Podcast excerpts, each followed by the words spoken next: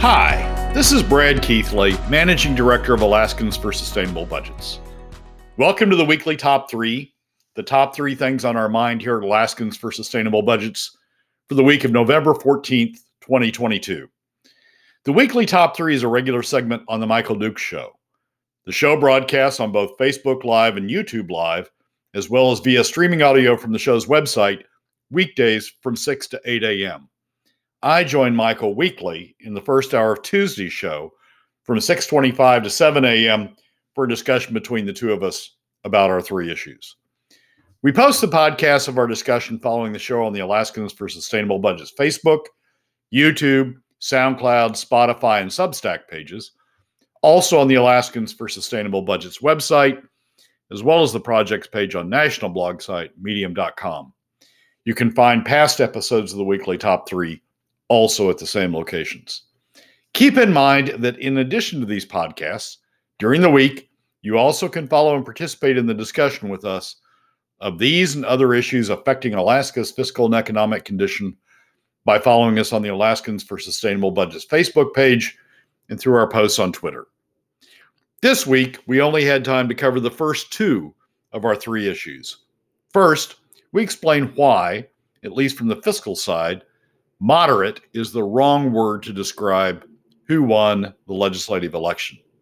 Second, we discuss the next big fiscal issue facing the state the whatever it takes drive to increase K through 12 spending.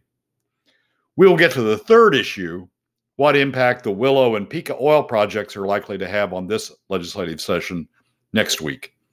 And now, let's join Michael. Well, Brad, we were just talking about the absolute exhaustion that many of us, I mean, I was exhausted last week anyway, just because of the, the whole thing, COVID thing. But I think people are just wiped out and uh, and and they're frustrated.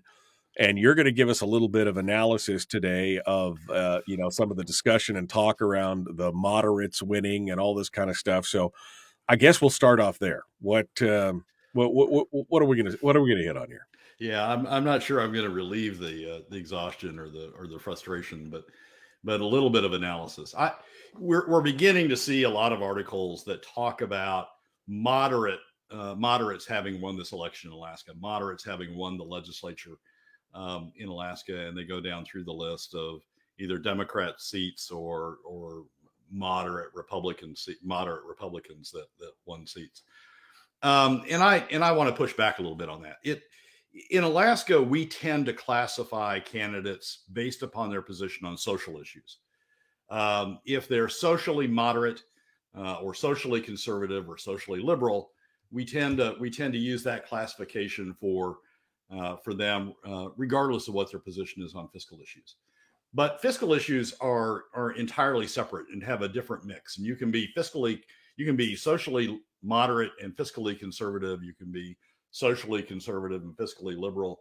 There's there's the, the two don't necessarily uh, and often don't overlap. And and I think it we're, we're using the wrong term to describe on the fiscal side uh, what's who we've elected in this in this election cycle.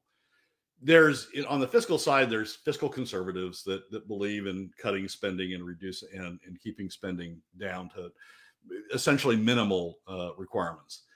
Then there's fiscal moderates who believe in spending more, but they believe in spreading the burden uh, across all those who, uh, who, who benefit broadly broadly basing the, the fiscal burden across all those. And then you have another category of, of, of fiscals, uh, fiscal positions, and they sort of fall into two categories. One is the limousine liberals, the liberals who want to spend but they don't want to pay for it personally. They want to shove the cost someplace else.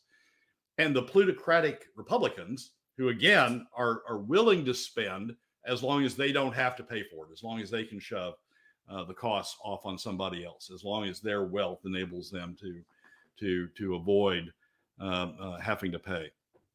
And I think what what we've elected this cycle, if you look across the board, is we've elected limousine liberals and plutocratic Republicans instead of moderate Republicans. You don't, or instead of instead of moderates, you don't hear many people, uh, many candidates, very few candidates talking about we need to spend more, but we need a we need to broadly base the, the, the revenue base so that it doesn't impact any given group unfairly. It doesn't it doesn't shift the burden to one group uh, or another. Sometimes you hear fiscal moderates talking about we're we're using a progressive income tax and that's too much uh, on uh, on the high end, and that and that has that has bad repercussions, and so we need to broaden the burden uh, more broadly. Or sometimes you hear fiscal moderates saying we're we're pushing the burden too much down on middle and lower income Alaska family or families, and we need to broaden the burden. You don't hear a lot of that um, this election cycle. Instead, what you hear are people like Matt Claman from the from the liberal side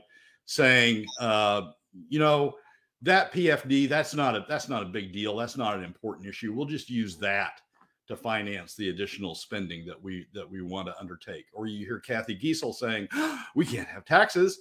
Uh, we need to spend more. We need to spend on K through 12, uh, but we can't have taxes, and so we need to cont- we need to cut the PFD going forward. What you hear are plutocratic liberal, plutocratic Republicans and limousine liberals that are out there uh, that that campaigned and at least to this point in the, in the cycle appear to be appear to be ahead and appear to be at least a lot of people are giving them credit for uh, for winning their races. So it's I, I think I think the press and and I linked a Nat Herz blog um, to, for for you know for reference point on this when I when I sent you the list. I I, I think the press is doing a disservice to the state by by terming the people who were elected on a fiscal on the fiscal side as being as being moderates because they're not. They're they're not none of them are are saying we need to spend more but we need to spread it over all Alaska, over all Alaska families so that the burden on any one family is relatively low. They're not none of them are saying that. They're all saying a variation of cut the PFD pay for it. We need to spend more but cut the PFD and pay for it that way shoving the burden onto middle and uh, lower income Alaska families. And I and I think what we need is a recognition that we don't have that we didn't elect fiscal moderates. We elected people who want to spend, and that looks like a moderate sort of because moderates do want to spend, but they don't. But but they don't fill the second criteria of moderate, which is we want to spread the burden over the broadest possible base in order to keep the the burden on any given um, Alaska family uh, uh, low. They all of them are trying to all of them are trying to push the burden off on off on middle and lower income Alaska families. To some degree, what we're setting up is a replay of the 20 teens, right? 2013, 14, 15, 16, 17. It's it's we need to spend but but we don't want to we don't want to pay for the burden ourselves. So we need to shove it someplace else. In the 20 teens we shoved it on future future generations. I mean by draining savings by using the savings that that was intent that's intended for all generations by using the savings for this generation we shove the burden off on future generations who will have to build up their own savings for when they hit their own uh, fiscal difficulties. Now in the 2020s we're setting up a situation where we've elected candidates who are going to go in there and still say, I don't want to pay for it. We need to spend more, but I don't want to pay for it. And now the the, the burden is going to be shifted to middle and lower uh, lower income Alaska families, and that's just that's just not a moderate position. So I, I I push back, and I and I think that that we would the Alaska press would benefit, the Alaska media would benefit by better describing uh, the positions of the candidates on fiscal issues instead of just just taking whatever their position is on social issues and applying it broadly across the candidate. And or just saying oh they want they want to spend so they must be moderate. I, I think i think we would be better served if the media went in and analyzed the actual fiscal position of the candidates who appear to be winning and analyze what their what their position is on the revenue side on the funding side and realize that we don't have moderates, realize that we don't have people who are saying we need to spread the base, we need to spread this burden broadly across all Alaska families, realize that we have plutocrats on the Republican side and we have limousine liberals uh, on the Democrat side. I mean, this is what uh, I've said for uh, we've been saying for quite a while here on the program that really that the party labels and really the moderate conservative labels almost don't apply anymore. This all comes down to are you pro government spend or are you pro private sector spend? Are you protecting are you for protecting the private sector and the private economy or are you for bolstering up the public economy at all costs? And that's it's the same kind of thing, right? Right. It's it's it's it, it, it's in part that, and then if you're for bolstering up the government economy, how you're going to pay for it. I mean, you can be moderate. You can be moderate. You can fit the the label of fiscal moderate if you're you're for additional spending that you believe is needed, but you're willing to pay for it by by spreading the burden broadly as opposed to shoving it on one class or another. You can be you can you can fit the the definition of fiscal moderate uh, if you do that. But we don't have we don't have anybody we don't have any candidates that I'm aware of that are that are arguing for that that form of of, of funding. I mean, what they're arguing for is well, we got this other big pot of money. We used to have savings. We used to have a big pot of money in savings, and so we'll spend that down. And now we have this big pot of money that that is in the PFD, and we'll just and we'll just spend that down. So mm-hmm. it's um, it, it is in part it is in part you know favoring government over the private sector but even even when you favor government you can still be moderate if you if you spread the burden if your proposal is to spread the burden broadly so that no one sector has to pay uh, uh, a, a, huge amount or a disproportionate amount for it we don't have that, that that's not what's going on with uh, with with people who have been elected back to the legislature again so I, I just i think it's a i think it's a misnomer again on the on the fiscal side I, I'm not, I'm not an expert on the hmm. social side, and I'm not even going to try to get into that. But but we tend we we what we what we're seeing is people who are uh, being ascribed the conservative or the or the moderate level, label uh, based upon their social position position on social issues, as opposed to what right. they're actually arguing on the fiscal side. Well, can I ask you to sidebar for just a second, and maybe sure. we'll do this as a subcategory of one uh, of number one of the weekly top three, but explain to me why, in your mind, this is where we're at with this election. I mean, we we hear a lot of dissatisfaction. We saw a lot of dissatisfaction and frustration, and yet when push came to shove, a lot of those candidates who were more conservative in many ways, I mean, true conservatives, um, have gotten uh, have gotten the boot, and so what what are your thoughts on how the election has turned out and this move towards what is ostensibly a more moderate, right, uh, kind of thing, or maybe a more pro government spend side of the world? What what? Give me your thoughts on why that that happened. I think I think it's a combination of things. One, I think um, I, I, I think the I think the perception is the last legislature failed to come come to grips with our fiscal situation and they didn't deserve to come back. Um, I mean, Kathy Giessel made a big deal with uh, uh, with Roger Holland uh, in arguing that he didn't solve anything. Um, that he was just there and he was, you know, tried to gut programs or tried to change programs, but he didn't solve anything. And I think it's a, a general frustration with the lack to, uh, lack of coming to grips with the fiscal plan. I think that's uh, I think that's lack of coming to grips with the solution to the situation that we face. I think that's one. Two, I think there is a perception that um, we need to spend more in certain areas, and and and the Roger Hollands of the world and and and others weren't going to do that. Um, this plays out a lot in Fairbanks. I mean, I, I watched a couple of Fairbanks races closely, and I think there was the perception that we do need to spend more on K through 12. We do need to spend more on teachers, um, and and the conservatives just aren't going to do that. Uh, and so we need to find somebody uh, in our legislative races who's going to look out for our district, our interests.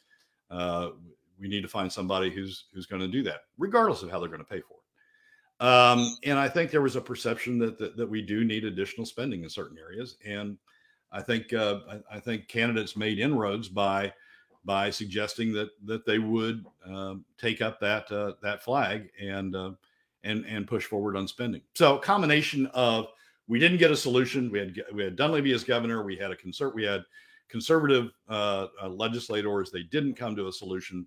We're still facing this the same issue, um, and you know, and we need to be changing our road a little bit by spending a little more here and there. And uh, and the conservatives aren't going to do it. So let's elect people. Let's elect people who are.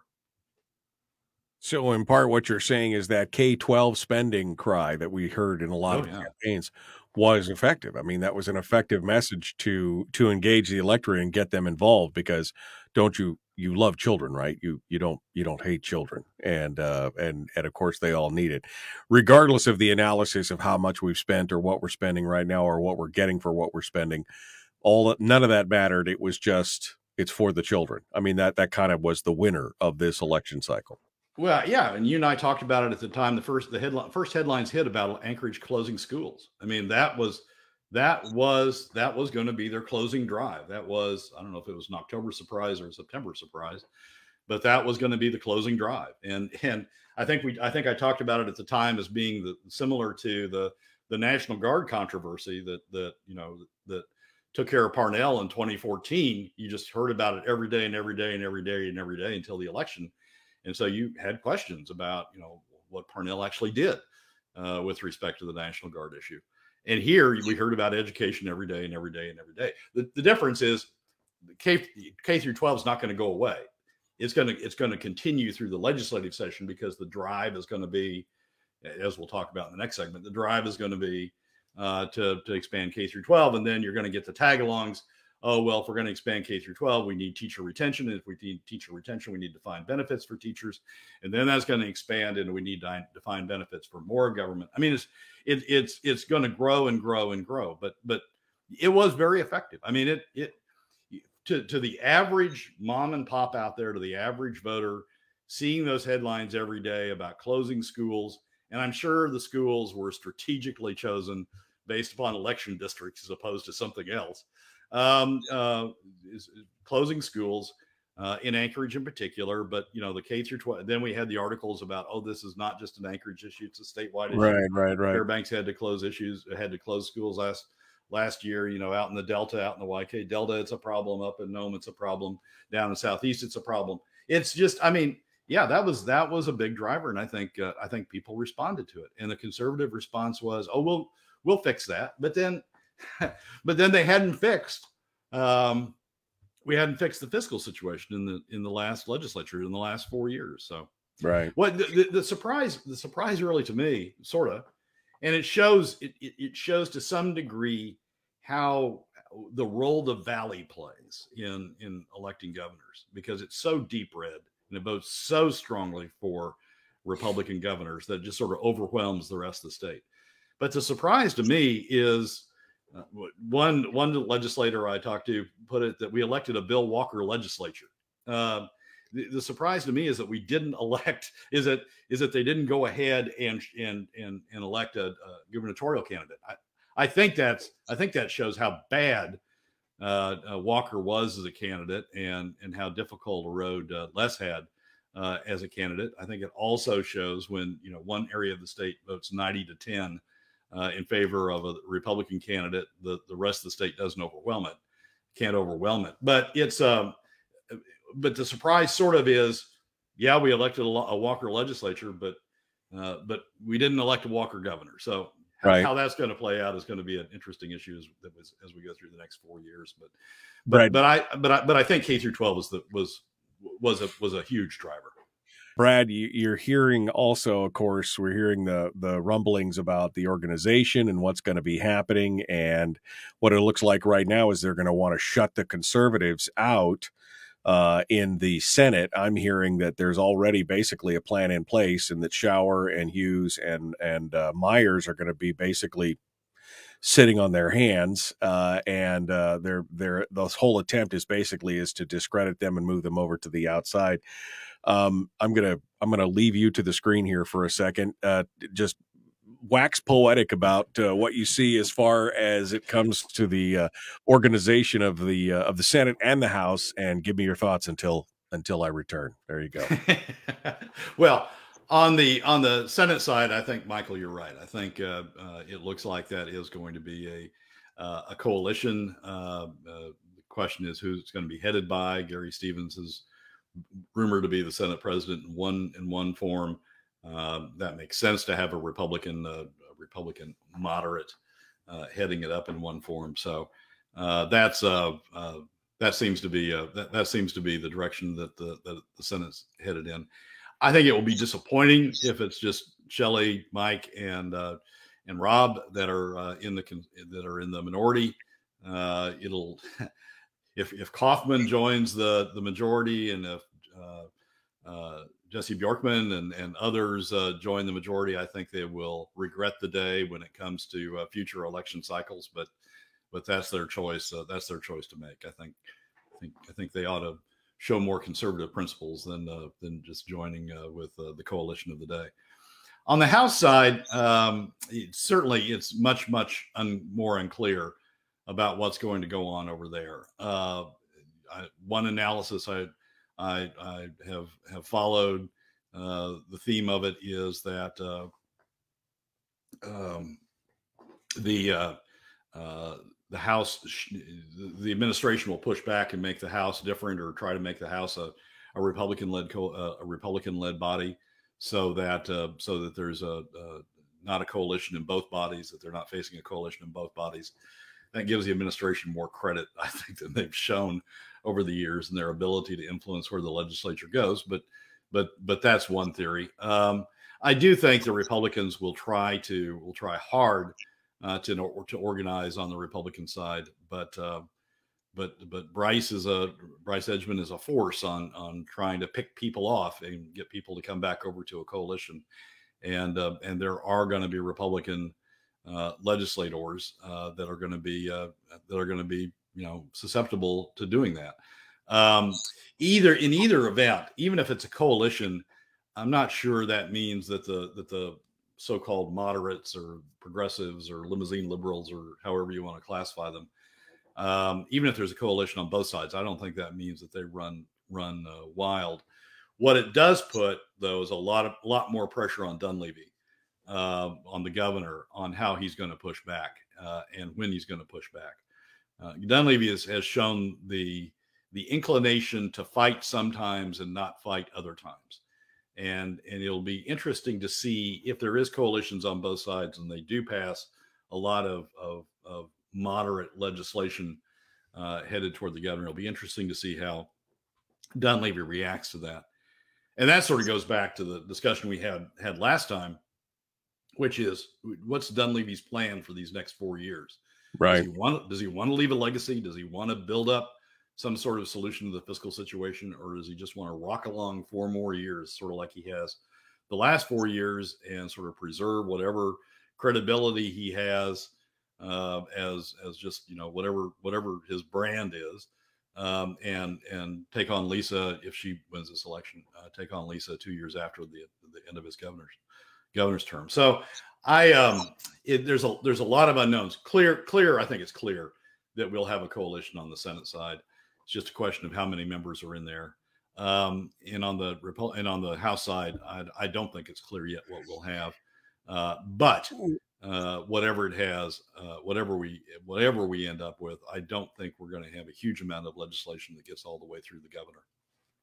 Well, and and I, I, do not have the confidence that Governor Dunleavy is going to take the strong stance with the red pen if all these moderates get in there and or you know all these coalitions and and uh, you know limousine like you're saying plutocrats and limousine limousine liberals if they do all this stuff I just don't have the confidence that he's going to go in there and be that bastion of fiscal conservatism that we hoped he would be um, because as you said, I think he might have eyes towards the. Maybe not. Maybe maybe he does, but I don't have the confidence that he's going to step up and and clip those things out quickly. If if you know, my hope would be probably unlikely to come about, but my hope would be if there is a push for spending on both sides. If, for example, a K a big K through 12 spending bill gets through, and if defined benefits gets through, I would hope Dunleavy would at least use that as an opportunity to fashion an overall fiscal uh, fiscal conclusion, fiscal uh, uh,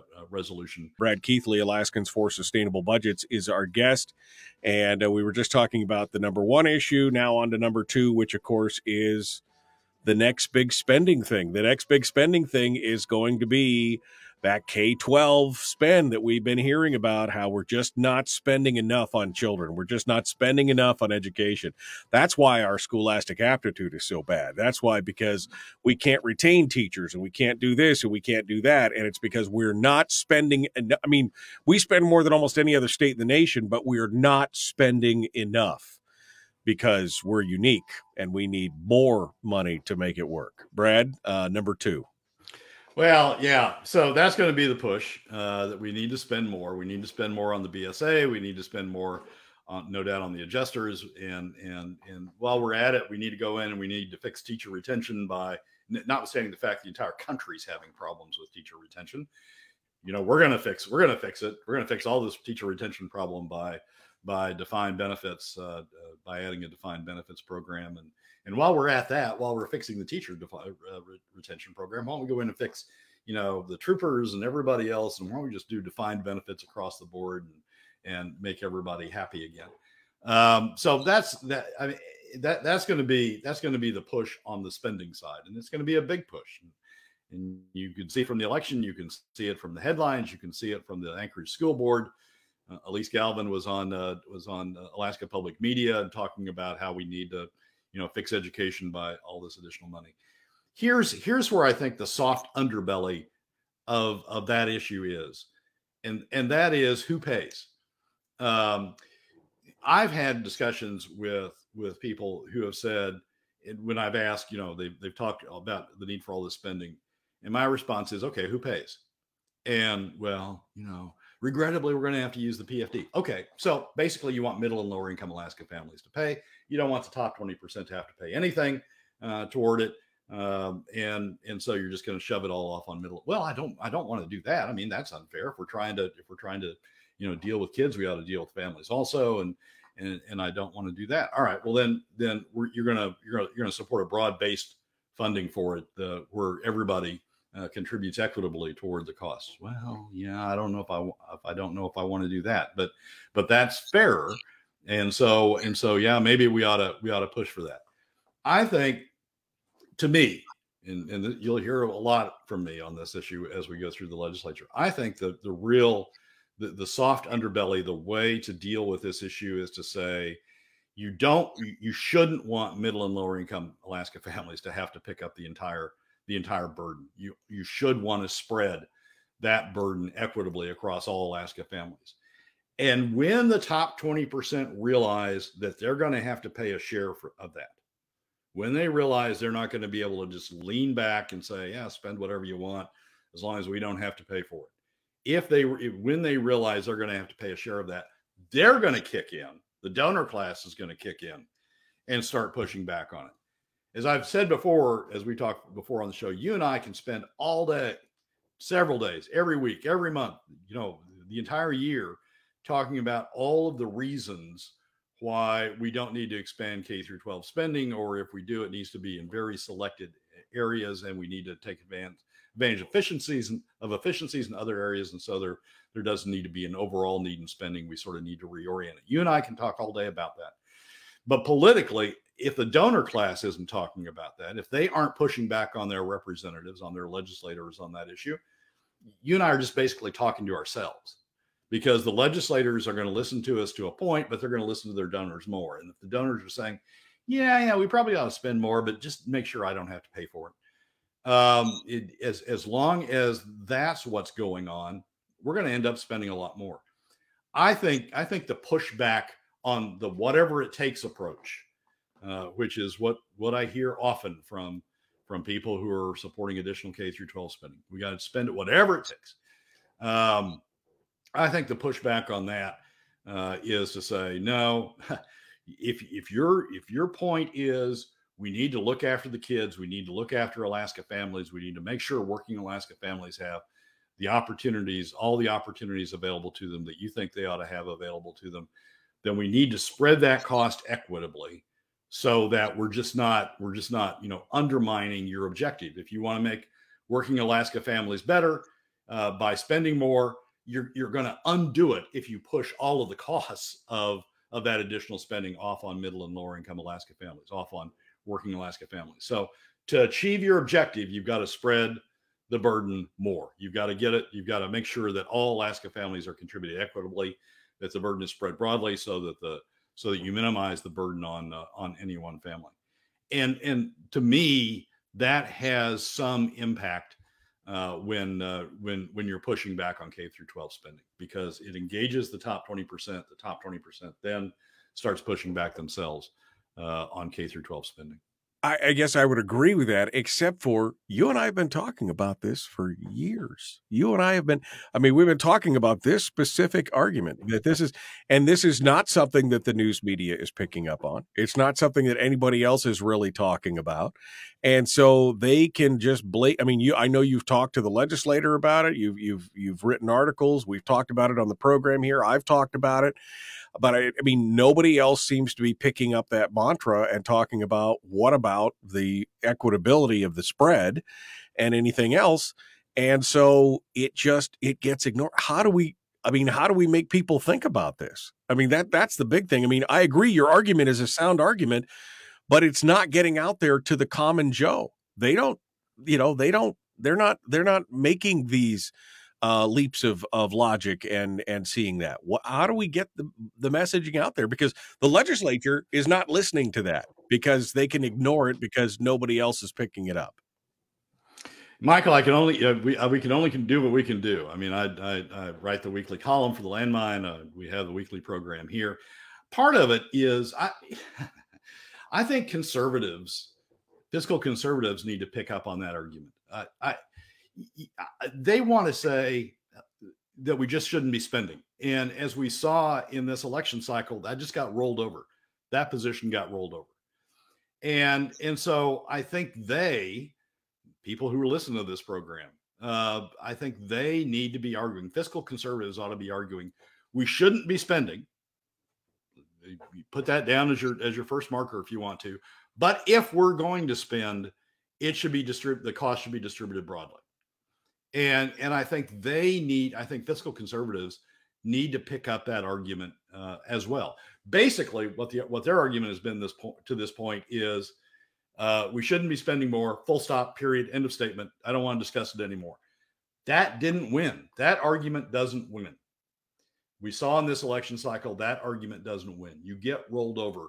It, it, at least in this environment, you get rolled over when you make that argument. So, to me, we need to have more people making the argument that you shouldn't be spending more, but if you are, make sure you spread it broadly. I think I think more people making that argument uh, would uh, would be helpful. I mean, it, I think it would I think it would motivate maybe Republicans, Republican moderates who are who are trying to push forward with spending and get away with uh, pushing it all off on middle and lower income Alaska families uh, I think it might make uh, might make them think twice. But it's yes, you and I have talked about it a lot. Uh, but I think to this point, conservatives have have not wanted to go that additional step because they've said it's just enough to say I'm going to stop spending. I, I don't I don't think that works. I'm not saying it's the wrong argument, Brad. I'm just saying that you know we've been beating this drum, and yet there's not i mean it, you know especially in the journalism i mean they're not they're not looking at it's like they're just taking the talking points and regurgitating them instead of you know having some analytical thought on it and say well okay great but where does the money come from? Where does you know who pays? and and all that kind of stuff. I mean it's just it seems like more and more it's just the rubber stamp mill more than anything else. Nobody is really addressing this issue that we keep bringing up uh, you know, it's it's it's it's places like Must Read. I mean, Must Read is is is uh, uh, for all of its bad, for all of its good and its bad. It's it's a broadly read broadly read publication, and and Must Read has been among those who just said no more spending. Period. End of stop. You know, full stop. That, that's just it. And and and I and I and I understand why you argue that. I mean, you and I argued that in the early 20 teens.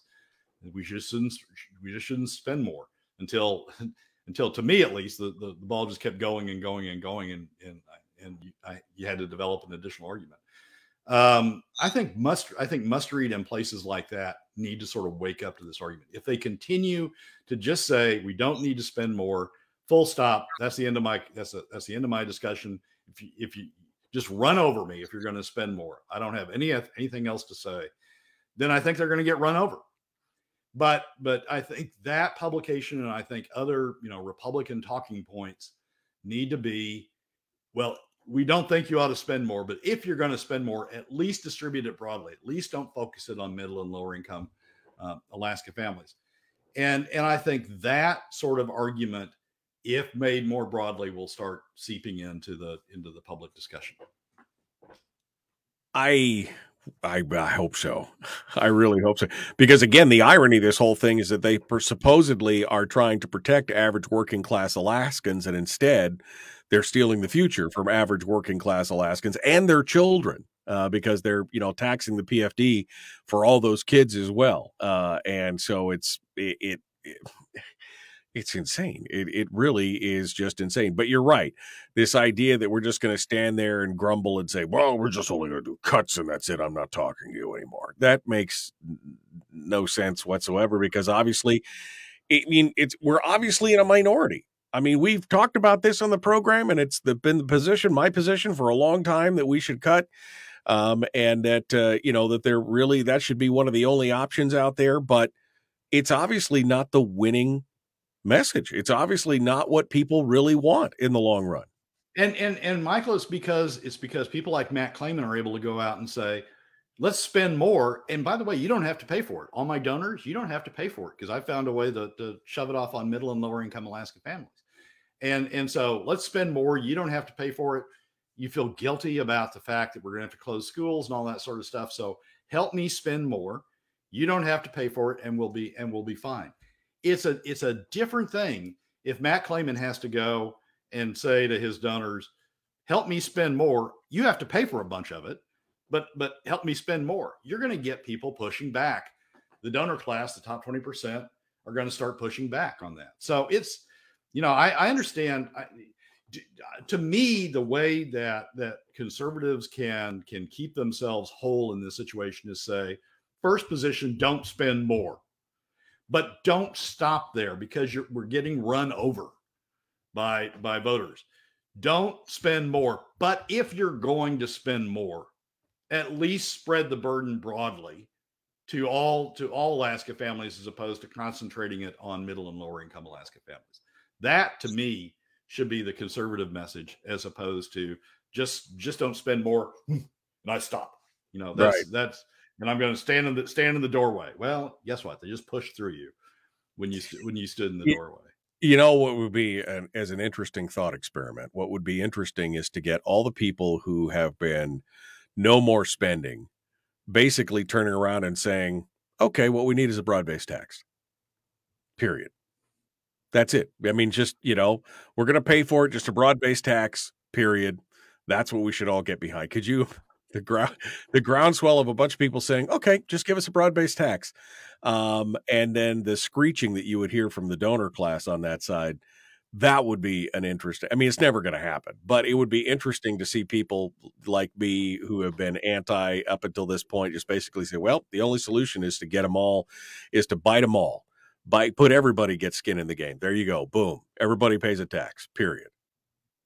Yeah, and, and, you don't have to give up the principle of don't spend more. It's, I mean, I, I think it's a two prong. It's don't spend more. You, we don't need to spend more. But if you're going to spend more, make sure it gets spread broadly so it doesn't get focused just on middle and lower income Alaska families. And and and it's not, you know, go t- please tax me. It is don't tax anybody, don't spend more. But if you're going to do it, at least make sure that everybody uh, has skin in the game. I think that's a. I think that is that, is a fiscally conservative position. I mean, it is a fiscally responsible position. Don't spend more, but if you're going to do it, at least make sure everybody has skin in the game and everybody's involved in that in that additional spending. I I, I don't. I mean, it's not saying tax me, tax me. It's saying don't tax me. But if you're going to tax me through PFD cuts, if you're going to spend more, then at least then at least spread it broadly. Maybe we should just come out and advocate for the tax right now. Just boom. Just just go ahead, tax it. Broad-based tax. Make you know, it make it happen.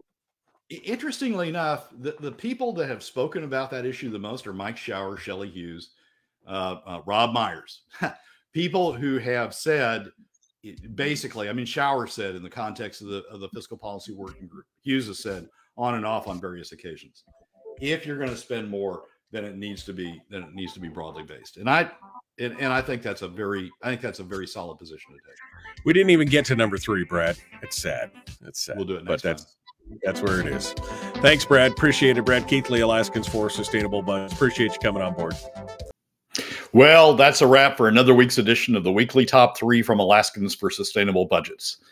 Thank you again for joining us. Remember that you can find past episodes on our YouTube, SoundCloud, Spotify, and Substack pages, and keep track of us during the week on Facebook and Twitter. This has been Brad Keithley, Managing Director of Alaskans for Sustainable Budgets. We look forward to you joining us again next week on the weekly top three.